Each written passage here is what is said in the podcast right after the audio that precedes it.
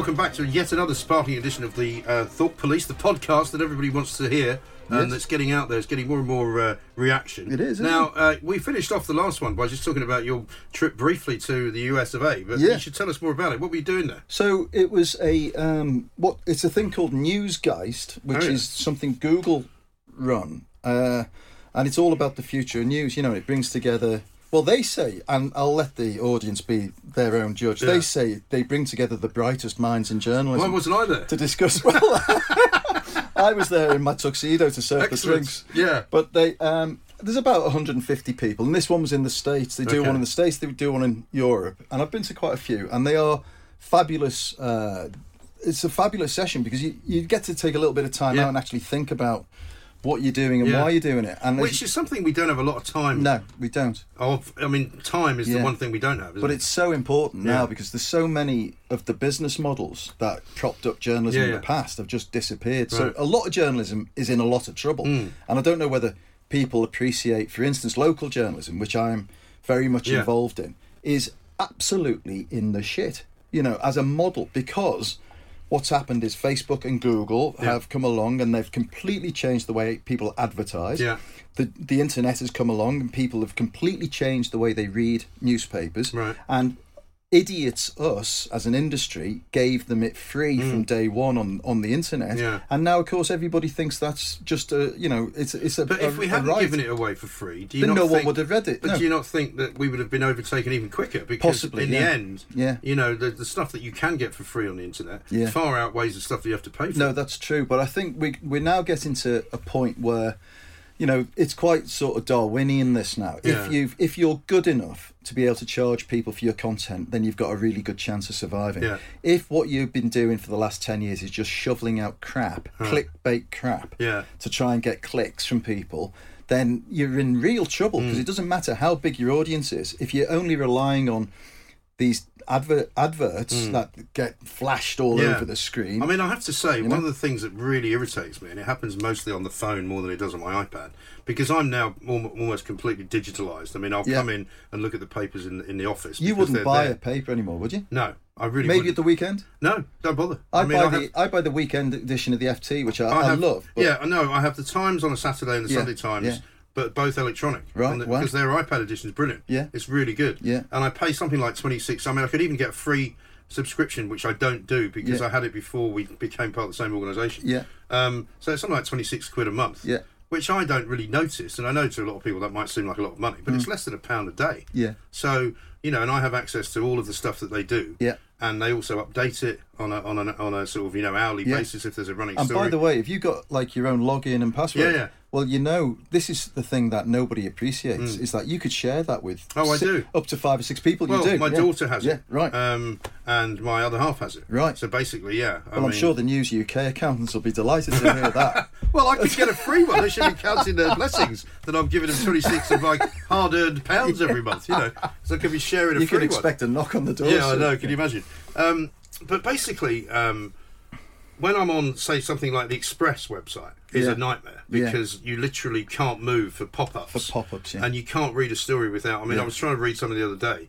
And it I kept taking me to Tesco's. And I'm like, I don't want to yeah. be at bloody Tesco's. The same with the Independent. Yeah. They're the same. Right. The mail online is a little bit better. Yeah. But it's starting to get worse. It's Yeah. starting to creep in because obviously what they want to do is have me sign up to their ad-free for their mail uh, plus, thing, you know, yeah, subscriber yeah, thing. Yeah. In the same way that the Telegraph wants you to do that. Now, I don't even really look at the Telegraph now because it's a paywall which I don't need. That's I mean, right, yeah. I, I don't mind paying one paywall. I'm not going to pay Yeah. two. No, that's right. There's no need. Have you ever seen? You may not have done, but there was a brilliant. Someone did a brilliant YouTube skit of uh, like a regional newspaper. It was the Hull Daily Mail, Oh, yeah.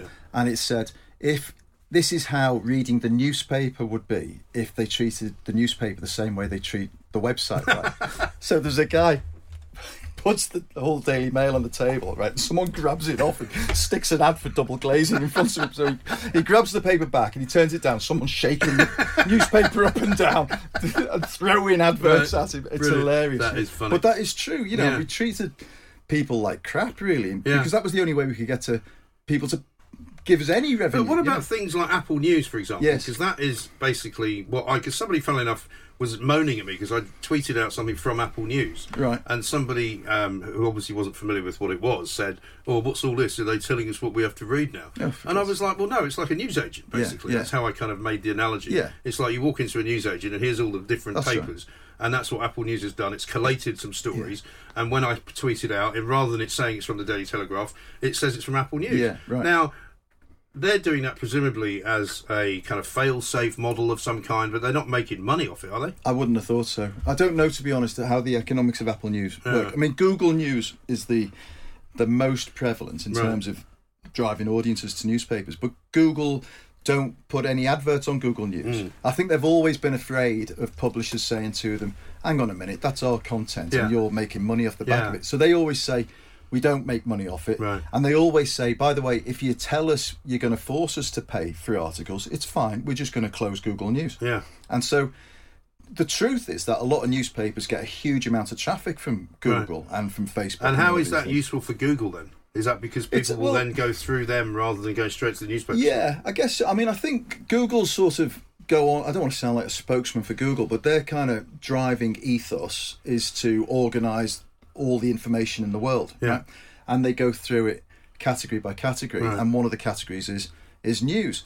And I do genuinely think that Google have started to come around to the reality that news is very important to the internet Mm. Yeah. and that the internet is their business. Right. So um, they've over the last sort of eight or nine years, they've funded lots of very expensive experiments and projects. Yeah. I mean, they've just given me and Archant, the company I work for, several million Yeah. to see if we can reinvent a, Yeah. a model for local news. Mm. It's all very difficult because, of course, if you go into uh, an area with a Google funded website, then the people who are already there start Mm. Right. saying, "Well, hang on a minute, Google are paying you to damage our business now." But and I, you know, I do get that it's complicated, but the bigger picture is that there isn't a single local newspaper in the country who can make uh, digital pay. Right. So what do we do? Do we just watch it all evaporate Yeah. and lose that benefit to Or do you change it from a paper into something completely different? Yeah. You know, do you just go, well, actually, there is no paper anymore. Yeah.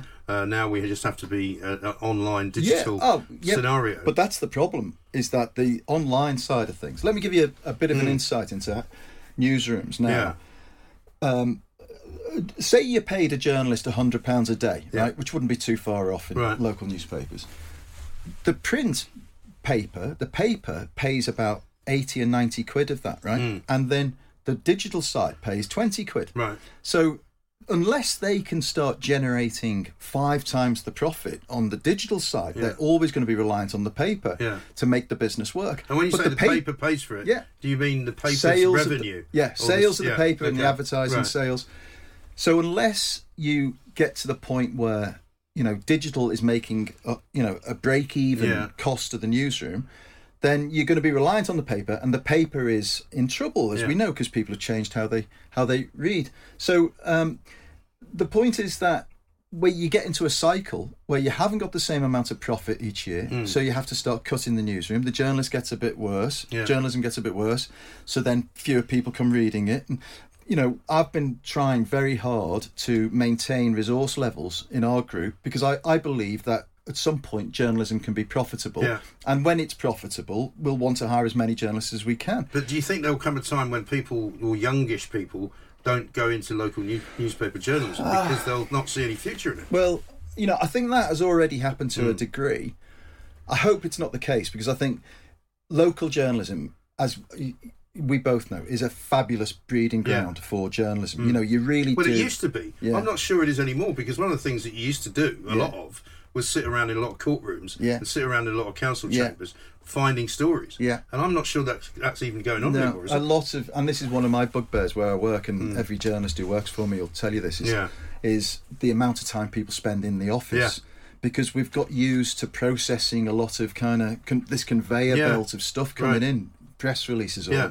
you know, phoning people up and that. Yeah. And that's problematic in a couple of ways. You're missing good stories out mm. in your community, but you're not getting the temperature of the community No. either. You know, you don't get the feel of the community. Right.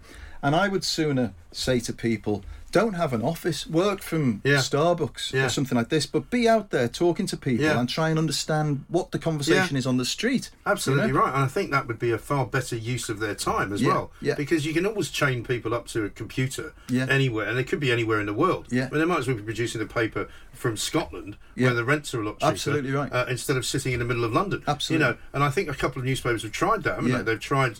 I know that the Express and the Star were, were trying to produce. Um, more sub editing in, in Manchester Yeah. because the because the, the, the rents were cheaper Yeah. uh, and and they could pay people slightly less money Yeah. than if they were working in London. Yeah. And I mean, I think you're absolutely right. What we now lack, and you know this whenever you see a really good investigation, what you now lack is any kind of original material. Yeah. Which is actually not coming from a press release or not Yeah. coming from um, something that's being told to you by a politician, but actually right. something that you've been told in a pub, Yeah. or having been, or, or just Or- having witnessed. Or you've had enough time, as you've just Yeah. alluded to, to say, "Oh, well, I've heard that, and I'm now going to spend three days tearing it apart." Yeah. You know, people haven't got the time anymore. No. We've talked about a couple of times. We've talked about Ryan Parry in in Buckingham Palace Mm. Yeah. when I was head of features, and Ryan we planted him as Yeah. a butler in. Buckingham Palace, and he was there for about three months. Amazing. I mean, it was. It is. It, to this day, it's still the single Yeah. greatest, you know, single greatest story I've Yeah. ever worked on Right. because it was just so, so insanely great, Right. you know. But anyway, Ryan comes out. Well, and it literally couldn't have been any better. I mean, it could not have been You better. could not have gone back over that and gone. No. What else could we have got? He had photographs of the Queen's sort of. I mean, the one everyone remembers, but they may not remember where it came from. But everyone remembers the the sort of little trolley Yeah. with the Queen's breakfast Yeah. cereal on it in Tupperware, and, a you know, Tupperware, and an old Tupperware. radio by the and, side. And the other thing I remember is the, the little bar heater. That's right. In the yeah, room. that's right. A little and, three and a bar kind heater. of manky little sort of like anyone's yeah, granny. Yeah, I mean, a manky little Yeah. sort of rug in front Yeah. of it. So- I'm thinking this is Buckingham Palace. Yes. Well, we. So Ryan was what you'd call off diary, Yeah. right? So that was the only gig he was doing, obviously. And just keeping it secret for that length Yeah. of time in a newspaper Yeah. office. He was there, he was out of the loop for four months. Yeah. And so, and then there was all the other security and processing we had to do. That story will have cost us. co- I keep saying us. The Yeah, the mirror, Mirror, yeah. a hundred thousand quid or so, right? And we had the resource to take a guy out of the loop. Now I know for a fact that today, in the features department of the Daily Mirror, there's Hmm. no way on earth you could take somebody out for even a week, never mind four months. And so.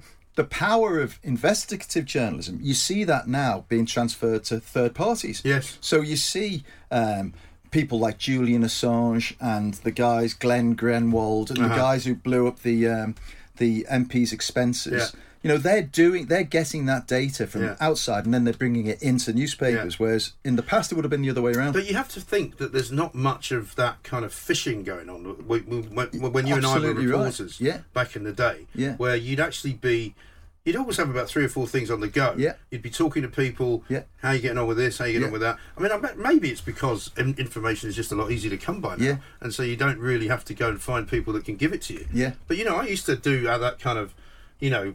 If on a quiet afternoon when I was a reporter on the Express, I'd just ring people up Yeah. who I Of knew course, yeah. and just say anything going on, what's Yeah. happening, la la la. Go out and meet them, maybe go and have a drink with them. Yeah. You know, and eventually something would come of it. Yeah. You know, there was always something out Well, there. my, d- my dad, uh, my dad, his first job was on. He was a journalist. And, Yeah. And uh, Liverpool first Echo, right? So yeah, he he, he, he was um, associate editor on the Liverpool Echo. Then he went to edit the Birmingham Post. He had a really Oh, okay. terrific career in regional newspapers. But his first job was on a paper called the Bootle Times, which Right. sadly no longer exists Right. because it's you know it's gone the way.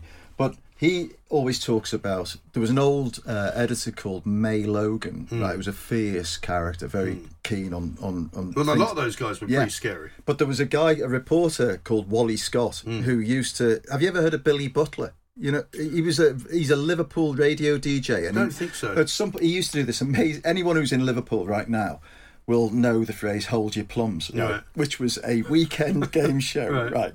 With Wally Scott and Billy Butler, where Right. people would call in, and I'm pretty sure it was all set up Right. because th- nobody was as thick as these Right. people.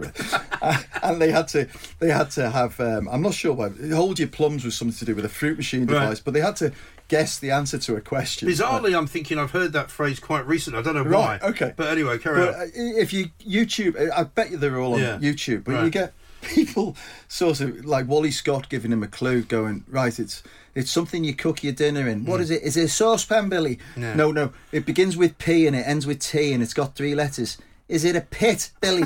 no, no, it's pot, love. And they're trying to guess the vegetable, Right. and they eventually end up with the three clues, and they're putting them together. They go pot, eight, oh. What is it, Billy? I haven't got an idea. Right. So run them together, love. Pot eight oh. Uh, is it a cabbage, Billy? You know. Right. Anyway, so but Wally Scott was the sort of creative genius behind Right. this. Wally Scott was the chief reporter on the Bootle Times, Right. and when they didn't have a splash on a Wednesday morning, May Logan would just say to Wally, "Get out there and get me a story." Yeah. And Wally Scott would walk out, and two hours later would come back come with back a with a story, splash. yeah. Now, that just doesn't happen No. anymore. I don't think, and it's No. a, it's a bit of a shame. Because I think that's part of the art of journalism. Yeah. Which is in the end, I mean, we used to joke about the, the, the sort of rivalry between sub editors and reporters Yeah. because uh, when I became night editor of the Express, I was never quite accepted as a proper kind of production guy because I'd come from the other side. Yes, right. I'd come from being a reporter, but I'd actually, when I was young, I'd done both. You know, Yeah. I'd sub edited, I'd do sub editing shifts at the Mail, and I'd go to the Sun and, and do reporting shifts, you know. Yeah. But still, you know, I always took the view, like a lot of reporters did, that sub editors were basically failed reporters who had such bad personalities that they, nobody wanted to talk to them. And so whenever they went knocking on somebody's door, they never got anything, you know. So there's always been that great rivalry. But part of the whole art of, but for me anyway, and I think it's no accident that I've ended up in radio, is that you learn to talk to people. Yeah, And because you have to talk to everyone. Yeah. You know, and particularly if you're in a tabloid, you know, you're Yeah. knocking one day on the door of some poor woman whose husband's been murdered. Yeah. And the next day you're talking to the cops. The next Yeah. day you're in a high court taking notes on a Yeah. on a really complicated case. The next day you're talking to some kid Yeah. who's won, you know, an amazing raffle prize. You know, Yeah. it's everything's out there. Well, and, mate, and, um, and people I think now don't know how to do that. So I've been a journalist for 30 years. Right. And when I started, I was just into a job on the Formby Times, and Hillsborough happened. right. And within uh, Formby, there were three kids who'd been killed Right. at Hillsborough. And on the Sunday morning, I was the only reporter that lived in Formby. So on Hmm. the Sunday morning, I had to go around to these three houses. Right. I'm about 19 years old, right? Wow. and knock on the door and say, I'm from the Formby Times. Uh, can I come in, please, and talk to you about the terrible Hmm. tragedy that happened to you? And you'd go into their living room, and there would be weeping family. Yeah. There'd be a uh, someone from the police uh, liaison, family liaison officer. And were there other journalists around? invariably a priest and a, and a social worker, Yeah. and everyone giving. And yes, so to answer your question, yes, they were. And they were, some of them were lying about being from the local paper to try and get in. And the Nationals, by and large, were shut out.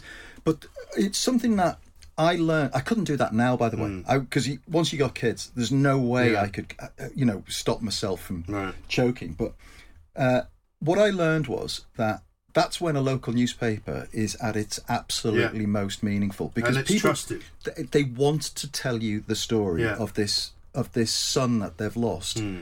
and they take the photograph off the mantelpiece.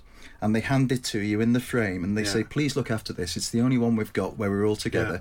And you take it away, and you photograph it, and you Right. put it in the paper, and you do your best to get their story straight. Hmm. And if you can do that, then people look at you as part of the fabric of Yeah. the community. Yeah. And I just think we are at risk now of if we're just a load of office bound processes of Mm. press releases, that we lose that fabric of the community Yeah. thing, which is the whole bloody Yeah. point. You know? And also, I think the whole point really of good journalism is that it's supposed to be multi-level. It's Yes. supposed to make you think. It's Yeah. supposed to make you weep at times Yeah. and make you laugh at Yeah. other times. It's not supposed to be just information. Just a load of and I stuff. wonder, it's interesting what you said there about uh, the custodians, if you like, of, of all the information in the world. Yeah. So I've never really thought about it like that, Yeah. but that is exactly what it is. Yeah. And funnily enough, some of the information that they have is going to be of no use to some people. Mm. Some of it is going to be of use to everyone. Lots of it is specialised information that nobody cares about. Yeah. And I think you have to sometimes think about maybe treating it all differently. Yeah.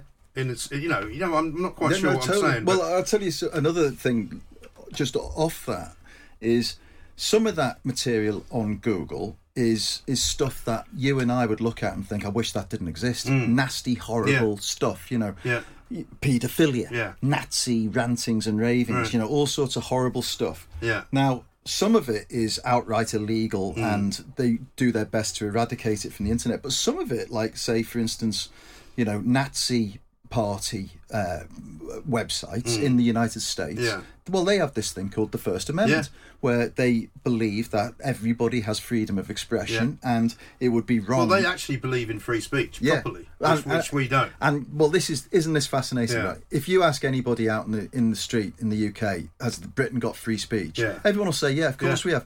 But if you go to the states, they would say we are Yeah. a massively clamped down society, and Yeah. Mm. we haven't got- all the laws around defamation and contempt and all of this prevents free speech.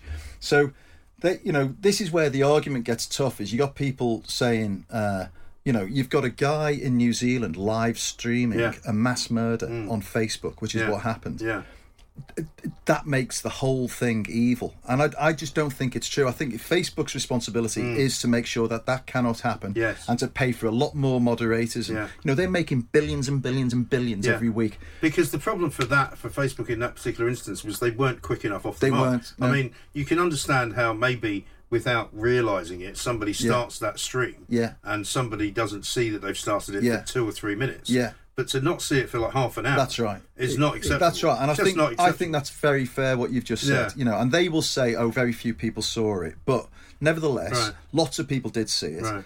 I mean, what was extraordinary to me was when some mainstream newspapers here lifted chunks of it and Yeah. stuck it on their websites. Yeah. I won't name them because I'd shame them. Yeah, but, right. Mm. I mean, it was a massive, massive misjudgment. Yeah, I you know. remember that, yeah. And if you can't, um, if you don't know your audience well enough to know that they'll find that abhorrent, what else don't you interesting know? as well, though? Because it doesn't that also tell you something about the editing process? Yeah. And the fact that the people now involved in that Yeah. might actually not have a clue. Yeah. In terms of what life experience is. Ah, mate, you know, I think uh, that's very true. If I know you've been, if you've been, yeah, right. Well, we've all worked with people that didn't have a clue. Um, but the thing is that also, what's what I find fascinating is it's again it comes down to life experience. You know, because Yeah. if you've been in Bootle, if you've been in that house, Yeah. and you've talked to those people.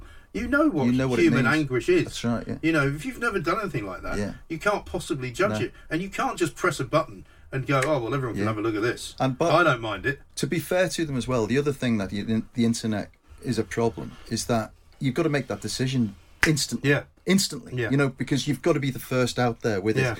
And so maybe some decisions that are getting made and go through Yeah. digitally, or that maybe if you had to publish on a newspaper that second, Yeah. you'd make the mistakes Well, there. you and I have had that conversation, I think, because Yeah. we were both working when Diana died. Yeah. Um, and the picture of Diana That's dead in the car. And at the time, um, I was night editor. Um, I actually wanted to use the picture. yeah. Um, probably I was wrong, Yeah. but my initial reaction to it was this is not a grisly picture. Yeah. You know, she is obviously. And, and also, I think I was trying to make the argument that she might not have technically actually been dead at that, At that point, time, yeah. um, which I know doesn't really make much difference. Yeah. But it wasn't a, a it wasn't a pretty brutal picture. No. It wasn't of upset people, No. particularly because Yeah. of the, the, the graphic nature. It was an astonishing photograph. it was an astonishing Yeah. Yeah. photograph, and I was the only person Yeah. arguing for the for the picture to be used. And in the end, obviously, you know, other uh, minds Yeah. won won the day. Well, I remember And I'm- Morgan coming in. Yeah, well, you I think you've told and me this Ian before. Down, who was the picture editor, saying, "Piers, you, the first thing you got to do is look at this photograph." Yeah. And the minute he saw it, he just said, "Take that off the system Yeah. now. Don't want anything to do with it." Yeah, yeah. So I don't know what led me to think that we should use that. Yeah. You know, I've often wondered whether, um, if we had used it, that I would have regretted it, or Yeah. whether there would have been a massive, um, you know, backlash against the paper. Yeah. I don't know. I suspect really. there would have been because not because of the news quality of the photograph, Yeah. which you know. To this day, remains one of the greatest news photographs Yeah. ever taken, but no one's ever seen it. Mm. But the, I think what Piers saw was that the tabloid press and the paparazzi were going to be blamed Yeah. for this, and to use a paparazzi photograph, Yeah. one of the guys who had chased the car down, then that would be Mm. Yeah. that would be a bomb Yeah. a bombshell. But you can see how those kinds of mistakes get made because, of course, you're all working at this kind of ridiculous At pace. million miles an particularly then, that week where we were Yeah. all working around the clock, Yeah. seven days. But isn't that nobody- exactly right? You know, so that that was a situation where suddenly time was contracted Yeah. and everyone was making very quick decisions and mistakes can get through. Well, the internet's like that all the time. Mm. Yes. You know, Yeah, because there's not really. One of the great things about newspapers is there's a deadline. that's right. and you have to make a decision on something by a certain point. Yeah. Otherwise, the paper doesn't come out. Yeah.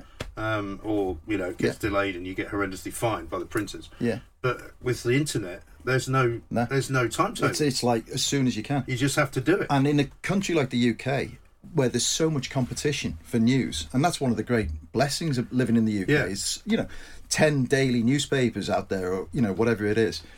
You've got to, if you want to succeed digitally, you've got to be quick off the mark and first out there. Again, because Google promotes the first Mm. Yes. one out there. Right. So, you know, the way the internet works causes a big challenge to the old thinking of journalism. Yeah. You know, and it will cause mistakes. We did a, uh, an interesting story this week actually about some um, uh, sort of dodgy online retailers Yeah. who have been messing with Google's, um, you know, sort of setup. The some way. algorithm, the yeah. algorithms, and making it possible for their stuff to get put at the top of the search engine. Right. Um, you know, if you're looking for stuff for Black Friday, for yeah, yeah, example. yeah, yeah, yeah. Um, and so there's that danger as well Yeah. that you're kind of you're also if you're Google Yeah. you're having to you protect your brand as it were Yeah. by making sure that kind of stuff doesn't happen. That's right. It's a mass, and people are trying to game you all the time. Yeah. And the other thing, which maybe we can sign off on, but the other thing is that in the days of newspapers, what's the greatest phrase about newspapers? It's tomorrow's fish and chip Yeah, paper. right.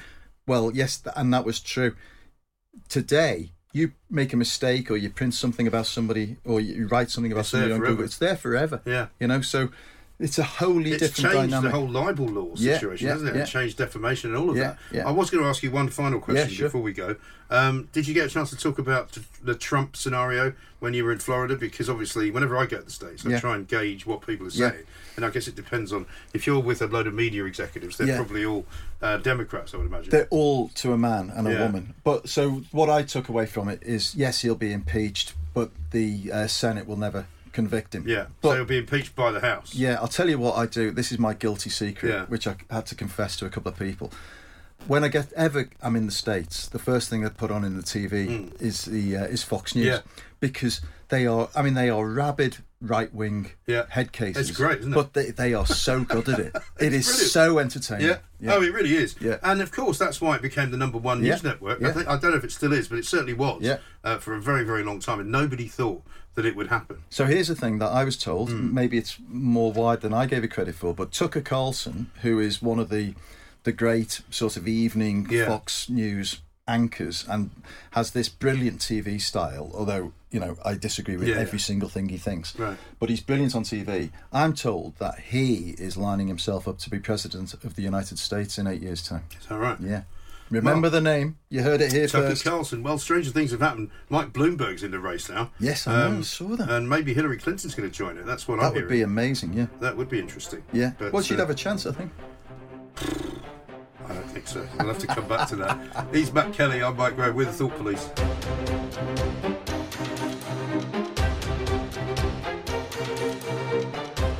So Ryan was what you'd call off diary, Yeah. right? So that was the only gig he was doing, obviously. And just keeping it secret for that length Yeah. of time in a newspaper Yeah. office. He was there, he was out of the loop for four months. Yeah. And so, and then there was all the other security and processing we had to do. That story will have cost us. I keep saying us. The yeah, Mirror, Yeah. a hundred thousand quid or so, right? And we had the resource to take a guy out Yeah. of the loop. Now I know for a fact that today, in the features department of the Daily Mirror, there's Hmm. no way on earth you could take somebody out for even a week, never mind four months.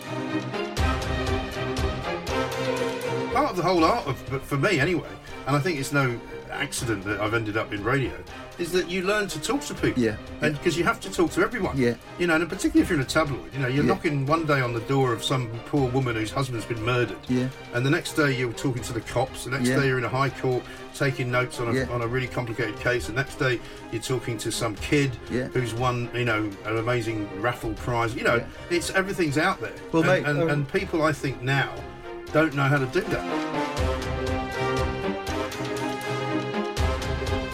That's when a local newspaper is at its absolutely Yeah. most meaningful because people trusted. th- they want to tell you the story Yeah. of this of this son that they've lost, Hmm. and they take the photograph off the mantelpiece and they hand it to you in the frame and they Yeah. say, "Please look after this. It's the only one we've got where we're all together."